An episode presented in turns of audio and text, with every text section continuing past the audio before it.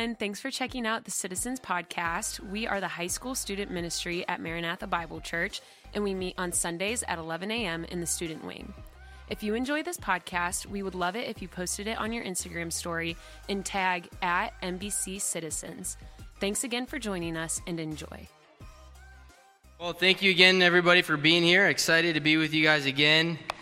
Uh, just make sure I still know how to do this. Um, I'm excited to be with you guys, to be able to open up God's Word together. Uh, it's been a while, so excited to do that. Last time we were together, like I said, we were at the fall retreat, and we talked about uh, God and how He is limitless, right? And how He provides us life in abundance, how um, He offers us limitless forgiveness, um, how we are limited when He is not. Um, and how there are limitless opportunities for you to go out and to share um, what He has done in your life and how He works in your life. And today, I think, I think in some ways is attached to that latter uh, session that we did there at the fall retreat. And before that, we talked about the book of Acts here together. Today is not going to be a starting a brand new series, but us just taking some time to look over a few things, spending some time you know, on theme with Thanksgiving coming up this week. Uh, just looking over specifically a psalm, I think that is quite interesting here um, in the book of Chronicles, as a matter of fact. But uh, I do want to just recap a few things that you may have missed. I did maybe say this a few seconds ago, but I did go to Europe for the first time. Um, one of my favorite parts about it was the food right? I loved the food. I ate great food there, ate more food than I have eaten there in the last couple of days than I have maybe in the last month here, but it was amazing. Um, Nutella, everything as well. I had dessert with every meal, I think breakfast, lunch, and dinner. Um, it was incredible. Uh, and I came back just in time for Thanksgiving. Uh, Thanksgiving, obviously notoriously known for uh, the good meals that you usually eat with your families. I did want to just start today by asking you a question this morning. Who here has any specific plans, I guess, of traveling for Thanksgiving? Anybody going out, maybe of the state, or maybe just going to a family's house, uh, maybe close by but not too far? Okay, not that many of you going anywhere. So, Cool. Amazing. Well, hopefully, um, hopefully you're still going to eat some good food. You guys will enjoy the company of your own families at your own homes. But what is your favorite, then? Let me ask you this. What is your favorite Thanksgiving dish? What is your favorite food that you eat at Thanksgiving? JB? Turkey? Mashed potatoes. I think that's, I'm in agreement with you. Chocolate pie? Chocolate pie. Interesting. Um, ham, I like ham a lot. Um, I don't want to be that guy, but ham is better than turkey. Um, in the back, Seth. Green beans. Last one here, Nathan. Go ahead, Nathan. What's your favorite? Yeah, you were like this. What's up, man? How you doing? Long time no see. No, you're Nathan, right?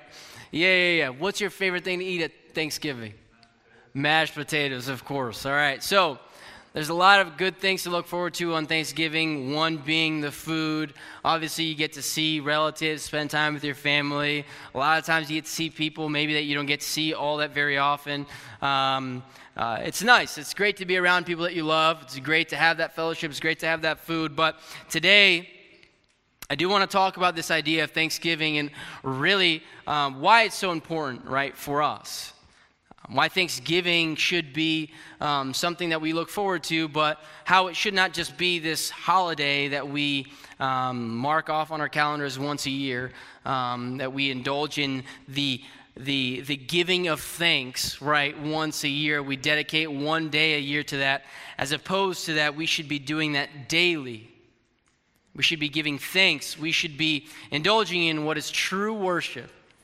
Um, and, and in this text here, we're going to be looking at um, what the prophet, most likely Ezra, said in the book of Chronicles. Whoever wrote it, um, the chronicler pointed to a psalm that David wrote. And this was written specifically, I want to say, 450 years before Christ and maybe 500 years after David. So, a few years, several years, centuries after David had actually reigned and his kingship was in place and he had written this psalm, he writes again in this book to kind of cover some of the history of the Israelites. He's writing this book, First and Second Chronicles, which again should be together. It's one long book, if you could say so, but he covers God's redemption from the beginning of time, right? The, the creation of all things. He follows a historical uh, genealogy. If you look at the first couple of books of First Corinthians, he's just saying he is the son of him, and the son of him, and the son of him, and he is the son of him, and he is the son. And it's a pretty interesting read if you want to read about all these different names. But he just keeps going on and on and on until he finally gets to David, and he starts to talk about the, David, uh, the rule of David and how one of the first things David did was to restore the Ark of the Covenant to its rightful place. The audience that he is writing to here is the, the Jewish people that have left now the captivity to the Babylonians. And he writes all the way to that point, right? He traces that history all the way back to present day. And here in this chapter, in chapter 16 that we're going to be looking at, he presents, um, he presents this rich history for those who have now returned to their nation. But as you would imagine, perhaps, these people that were in captivity for years under the Babylonians now leave and now have their own nation again. And yet, of course, it's not how they would have ever assumed it to be or ever imagined it to be. It's nowhere near what it was like in the past. Usually, right, if you uh, go away, right, we, like I said, we were just on a trip not too long ago, but if I left my house and I only came back 10 years later and just left it vacated, it's probably going to be no bueno. In the same way, these people had, are coming back to nothing. They've been away for years. They, they don't have any they don't have anything. All the things that they have now are, you know, no longer the same. They're deteriorated. They don't have what they had before. All the all the all the glory you would say that they were once known for or had, they didn't have, right? The walls that they had to protect them, they no longer had that. They no longer had a temple to worship in. They left captivity and came back to nothing, essentially. This mighty and great nation was no longer the same. And although they tried to replace some of these things, the standard just wasn't what it once was. Despite their construction and reconstruction, trying to get back to the place that they once were, the nation of Israel, they were still frail, still weak. They didn't, they didn't have the resources um, available to them to, to get back to that place in comparison, especially to the time of King David and King Solomon, his son. And they wondered again uh, will we ever reach those heights once more? Are we ever going to get back to that mighty nation that we once were? Right? That people knew who we were. They feared us because they feared God. And would we ever restore our kind of position culturally, um, socially with other people in surrounding nations, like we did in the past with our ancestors? You know, a lot of times we think about that too. Like, you know, over time things change and we look back at history and, and, think of, oh, if it was like this, or back in the day it used to be like this, what's happened to our nation? Or maybe on the other end, you've grown and things have improved. But we have a tendency to look back. And sometimes if we look back at history, things kind of deteriorate and you, you kind of look back fondly at history and wish it was like that. And that's what they're doing. They're wishing and they're hoping and they're wondering, will we ever attain those things again? Will things ever get to that place? Again, they knew what was happening because they were being judged and they understood that. And yet that didn't keep them from wondering if they would ever reach those glory days again. And as you look at the history found in these texts, what's being written here is written to encourage them. The, the author here is writing what he is writing in, in the book of Chronicles because he wants to remind them of the truths of God, of who He is. To look at the history and look at their experiences and see what God has done to show, to show them God is still the same. Obviously, things don't look quite the same right now, but God has not changed. And the God that was uh, uh, our nation's God years ago is the same God that is still alive and reigning today. And our foundation and, our, and, our, and the basis of our faith is in that God. And He is consistent, everlasting, unchanging. And He is with us now. And this reassured them, or hopefully would reassure them of those things, not only now, but for also the future. Looking forward with hope, knowing that, okay, well, God has done all these things. God will continue to do these things for us because of who He is, because of His promises, because He, because he is a, a, a God who is truthful and, and faithful to His word because of the experiences that we have gone through, how God has led us through, right, as He's recounting from the beginning of time to their captivity, how God has led them through different opposition, how God has guided them and led them and, and blessed them. He reassures them with these words all the way up to uh, the coming Messiah. And in chapter 16, again, Ezra is continuing to remind them of what God has done over time, how He's blessed them and blessed their nation. And specifically here in chapter 16, he talks about an extraordinary day and time period in the nation's history. He's talking about, again, as I pointed out earlier, the day in which the Ark of the Covenant returned to Jerusalem. So before King David was king, of course, there was a king uh, before him named Saul, and things were not going very good. The Ark of the Covenant which represented the presence of God, was away from Jerusalem. It was not where it belonged. And this symbolized really God's displeasure with the nation. And when God puts David in position to lead the people, um, one of the first things that he does is say, No, we need to have the Ark of the Covenant back where it needs to be. We need to go retrieve it and restore it to its rightful place in Jerusalem. So, what David does is he prepares a place for it a tabernacle, which is essentially a tent. It's a, it's, a, it's a moving edification, essentially, if that makes sense. It's something that you can set up and, and take apart and move to a different location if necessary, but it's something that's not necessarily bound to one place. He sets up a tabernacle for the Ark of the Covenant.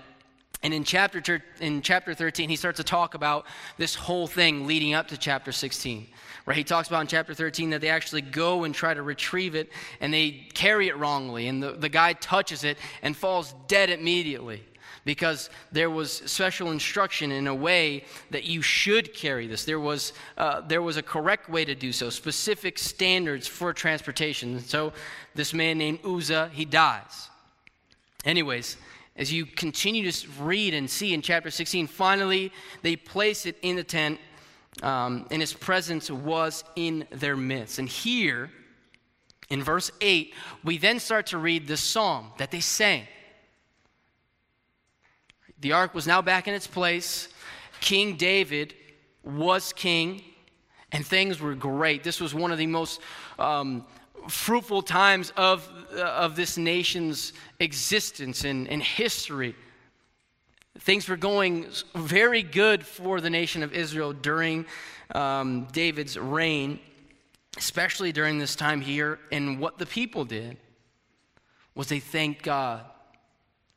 They praised God, the God of Israel. They praised Him with loud praise, with instruments. They sang. They had an abundance of food. They had a plethora of burnt offerings that they offered to God. Um, and they celebrated this glorious day. The people were rejoicing and giving thanks. And I won't want to say this is like the first Thanksgiving or anything, but it kind of resembles or looks like maybe somewhat what you do or you should do or what Thanksgiving should look like. Right? You get together, you have fellowship, you, you enjoy each other's company, you have a, a, a, an abundance of food that you can enjoy and have a meal um, with the people that you love but also, again, remembering who has given you all of those things. They remembered or understood and saw how God had been so good to them.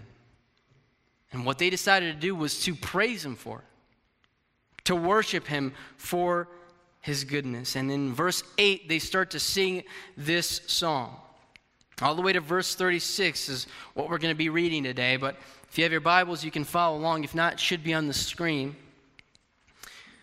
in light of this upcoming week, I do want to look at the song of thanks that we see here and look at specific commands to worship and give thanks, and followed with a few reasons to why they obeyed it, why they did it, and then it concludes with this request. So, immediately here in verse 8, as you're reading, you see this call to praise. It says this Oh, give thanks to the Lord, call upon his name.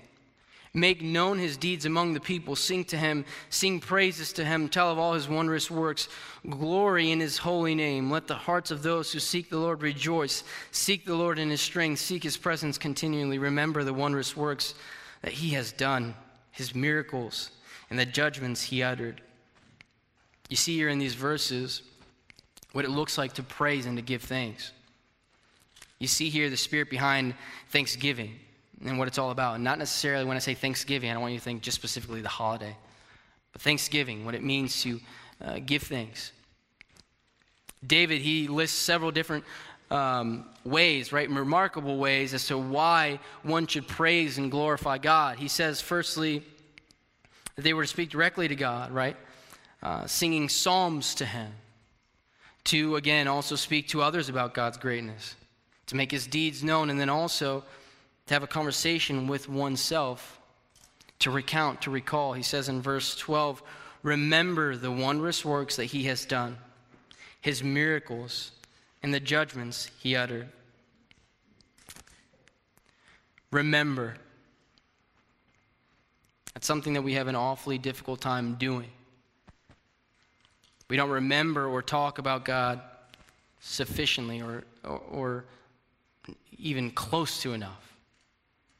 Uh, let, me, let me quickly do an exercise here with you, and I want you to try to be as honest as you possibly can here with yourself this morning.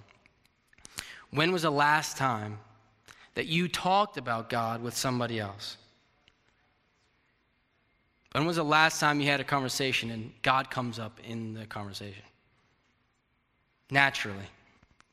You're talking, and all of a sudden you start talking about God, what He's done in your life, what He's doing in your life, or what His Word says. Ask yourself, and even while you're here at church, while you're here at church, when was the last time you naturally had a conversation about God? I'm not talking about like small groups, right? I was talking about D groups earlier and how we get in those groups and you're prompted with a question, you're asked to talk about God. I'm not talking about that. That doesn't not that that's not good. That's amazing. I'm great that you're I'm grateful that you're putting yourself in a position to talk about God and put yourself in a place to have the discussions, but organically, naturally. When was the last time you decided to talk about God? When you shared it with your friend. It's so incredible to me because I don't know why it's so difficult for us to do sometimes. And it's really not as easy for us to explain why that's the case why we're so hesitant as Christians to talk about the best things. We talk about everything and anything. We talk about sports. Hey, did you catch the game yesterday? Crazy. Jokic got another triple double for the 5,000th time. Oh, did you see the game? Did you see the show last night? Oh, have you watched this? Or, hey, hey, do you see what she's wearing? Or do you see the shoes he got?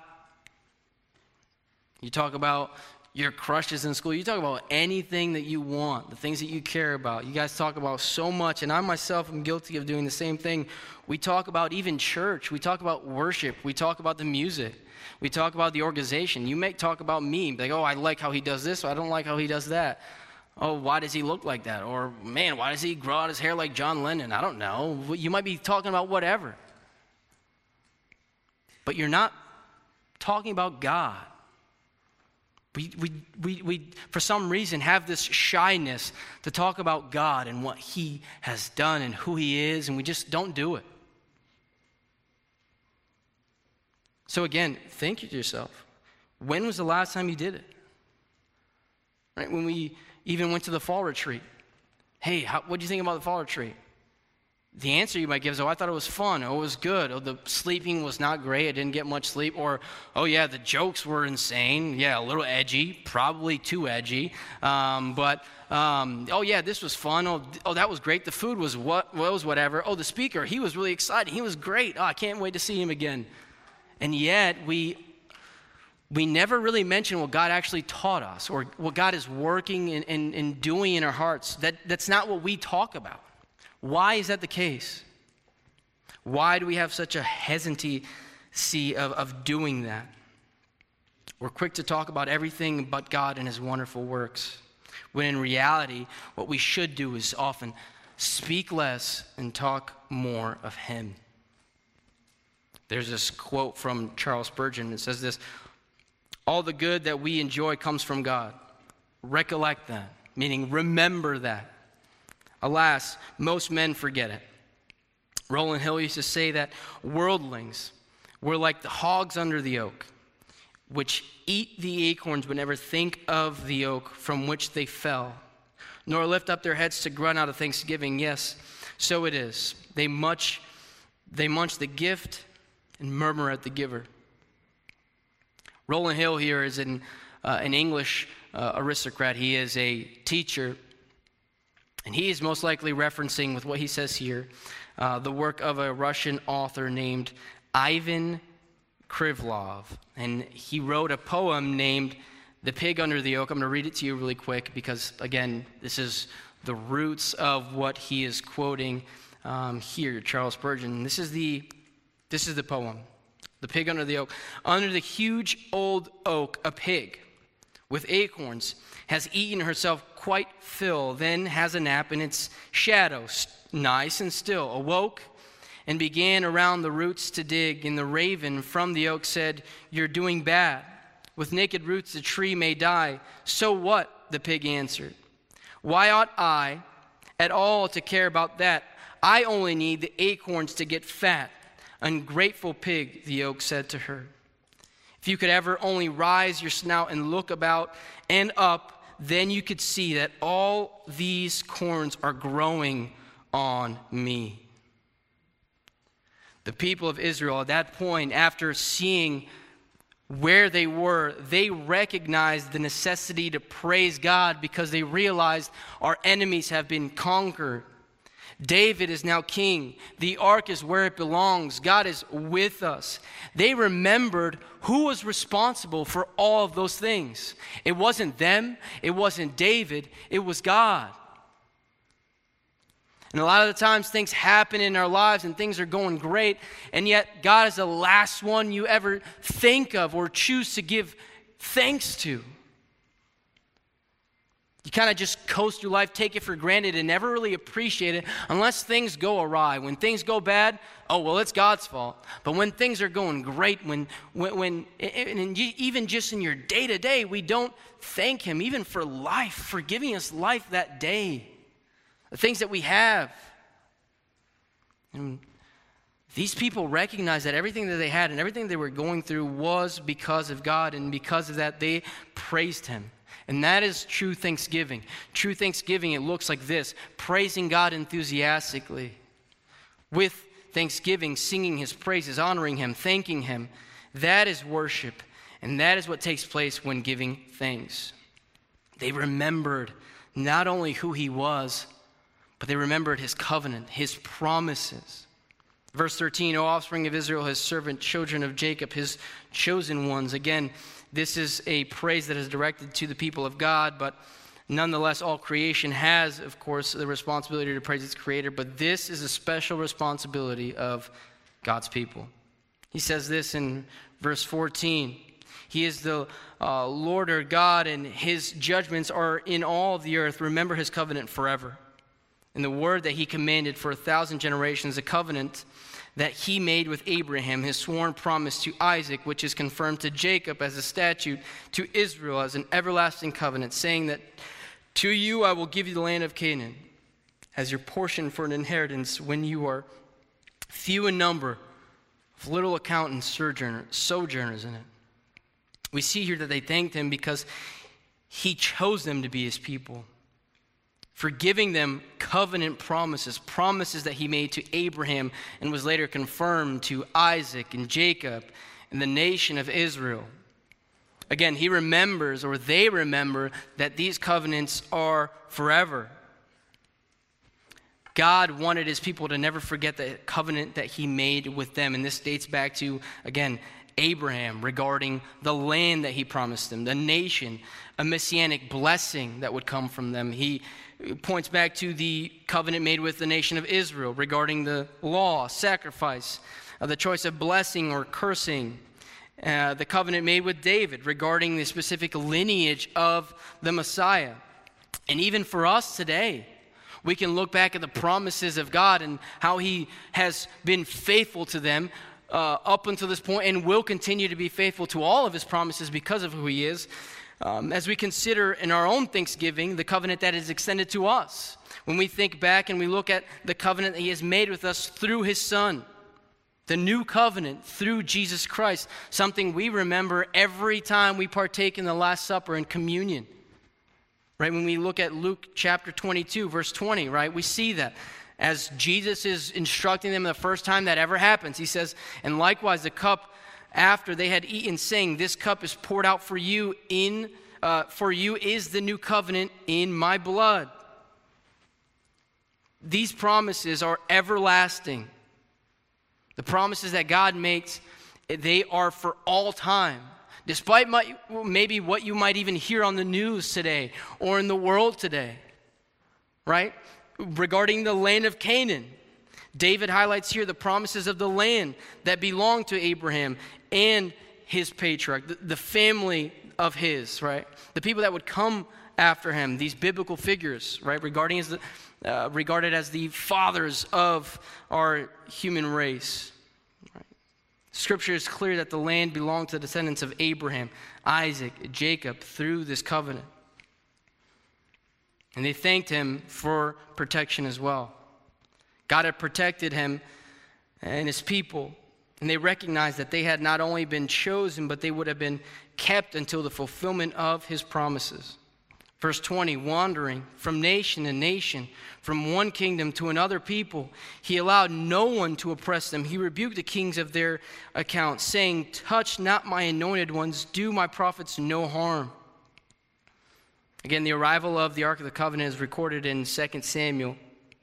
And this psalm of David is not included, yet here we see that the writer, he does include it. Uh, and it's interesting that he does include this uh, verse here, verse 20 because he's speaking to the people that have just left uh, Babylonian exile, people that have been captive.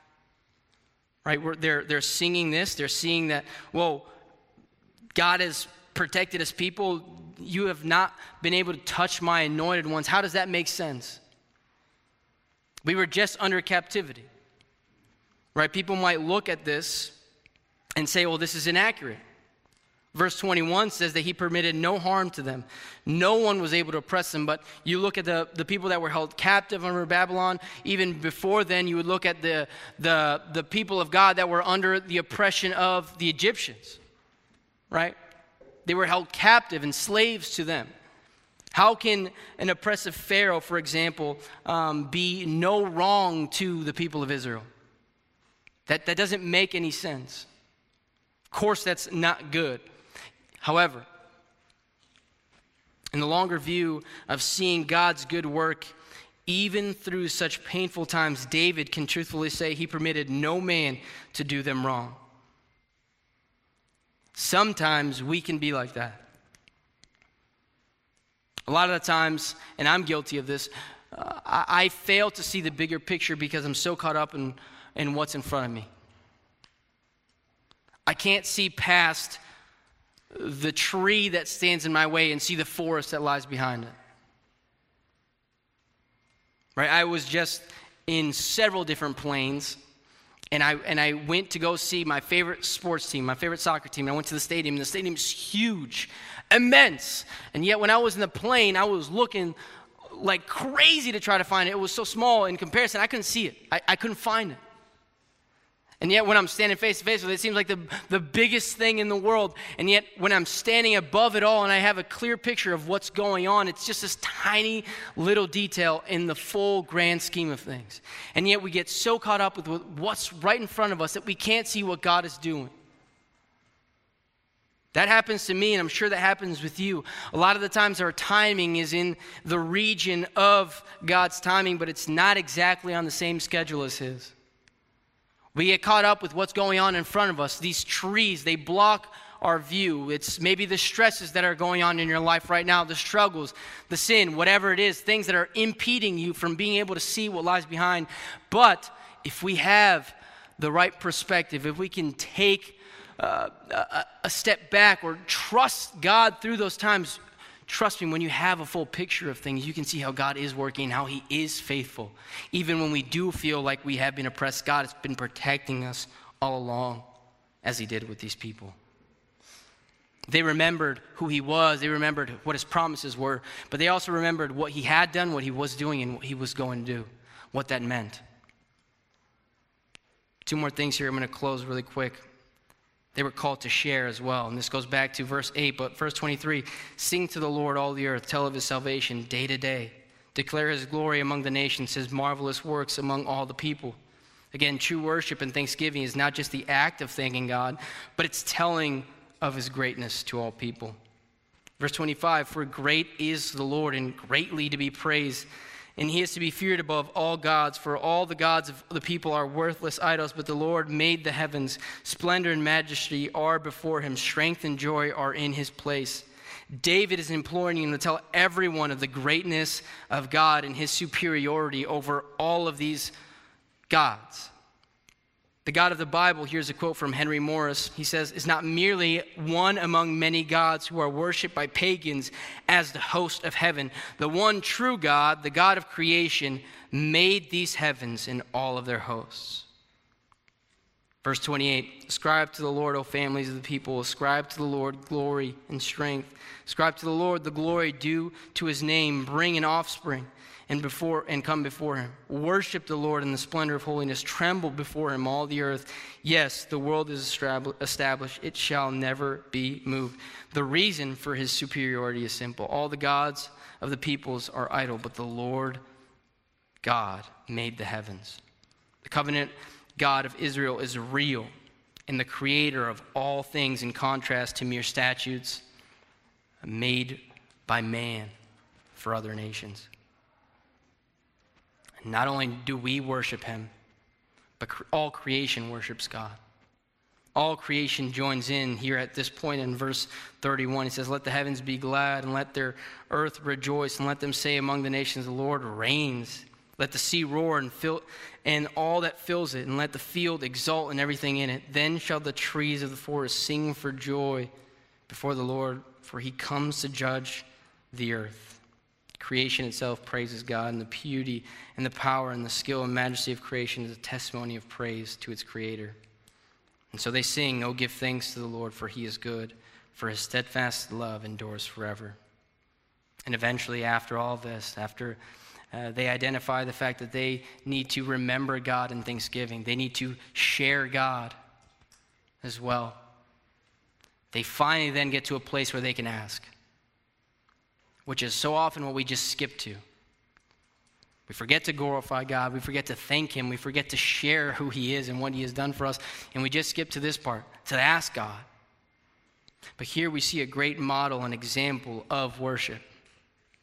Following all the praise and thanksgiving, after we have shared and proclaimed His goodness and His greatness, then we see a humble request. Only now do we see this humble request in verse 35. After several different verses of praise and thanksgiving, we get to this point. Say also, Save us, O God, for salvation, and gather and deliver us from among the nations, that we may give thanks to the holy name and glory in your praise. The praise comes before the petitioning. Whatever it is that you might be going through, today. Whatever is going on around in the, in the world around us, but politically, culturally, or economically, whatever your present circumstances are, things that might be robbing you of joy, things that might be stealing um, your happiness, or even a feeling of thanksgiving. The truth is this we have the most reason to be thankful and grateful than anybody else as children of God. Sons and daughters of God, He has chosen you and the circumstances that you're in, they might stink, but they are temporary. They don't last. One day we get to be with Him. And until then, God has chosen you and protected you and will protect you. And the exiles, the people that have now left Babylon, they needed this reminder. That's why he points back to this psalm. That's why he points back to this amazing day because the same joy that they had is the one that they needed to be reminded of at that time in a very low point in their lives where things seemed bleak, hopeless. They needed to be reminded of how good and faithful God was. So they get to a place where they can have thanksgiving. They can rejoice and give praise to God.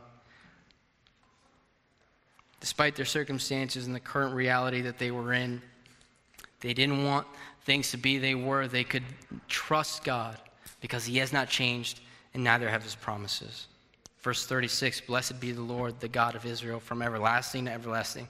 Then all people said, Amen, and praise the Lord. Question I have for you is Will you say amen to these things as well? Will you agree? And that's what amen means. Amen is not just something that you say at the end of a prayer and kind of just throw it around, it doesn't mean anything. People, people that are Christians just use that word. No, it means to be in agreement with, to stand with, and, and, and say, so be it. To everything that was said before, so be it. I believe those things. Will you say amen to these things? Will you remember when Thanksgiving comes around? And not just Thanksgiving, not just that day, but as you move on from this day, will you remember what God has done in your life? Who He is and what He is uh, doing for you, not only today, but what He has done before and what He will do, the promises He has made for you. The, Jesus, His Son, the covenant He has with you. Will you, will you also share faithfully of His greatness? And will you ask Him humbly in the right place at the right time? After you've asked, after you've praised, after you've worshiped, then ask. Don't just skip to that part. Remember who He is especially on Thursday when you're celebrating with your family. Take time to remember all the good things that He's done. Let's pray. Heavenly Father, Lord, thank you again for this time. Thank you for this day. I pray that you bless um, these students as they leave here this morning, as they head back to their homes, and this week, as they enjoy the time off with family, um, that they would remember how good and grateful uh, you are and how, how, how you've blessed us and how you continue to protect us and provide for us, even, Lord, when we can't see it or understand it. Pray that we would be um, full of praise and thanksgiving, Lord, but not just on this one specific day, but um, be full of that each and every day, Lord, understanding that you are a great and good God, a merciful God. And we pray all these things in your holy and precious name. Amen. All right, good morning, and citizens. Hope you guys have a great day.